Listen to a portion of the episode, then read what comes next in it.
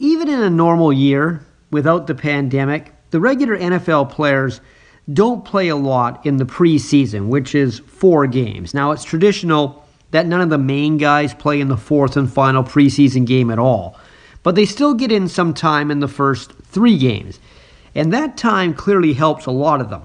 The proof is week one of this season, where some players, especially the ones who've changed teams or teams that have changed coaching staffs, were not quite on the same page. I'm not saying all. Receiver DeAndre Hopkins looked pretty good with his new team in Arizona, but Tom Brady didn't just look weird wearing a Buccaneers uniform, he looked off as a player because he had nothing but practice and scrimmages with his new guys. No game time whatsoever until yesterday in New Orleans. This first week kind of proves that boring old exhibition games do have a purpose.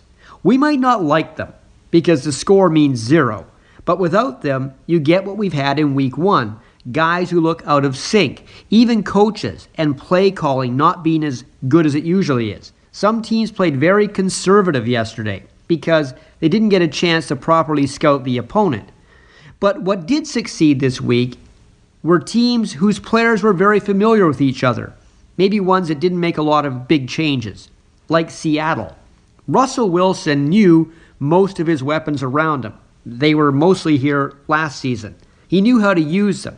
Did he ever? 31 of 35 passing and four touchdowns. A great week number one. So maybe in Russell Wilson's case, he didn't need an X game.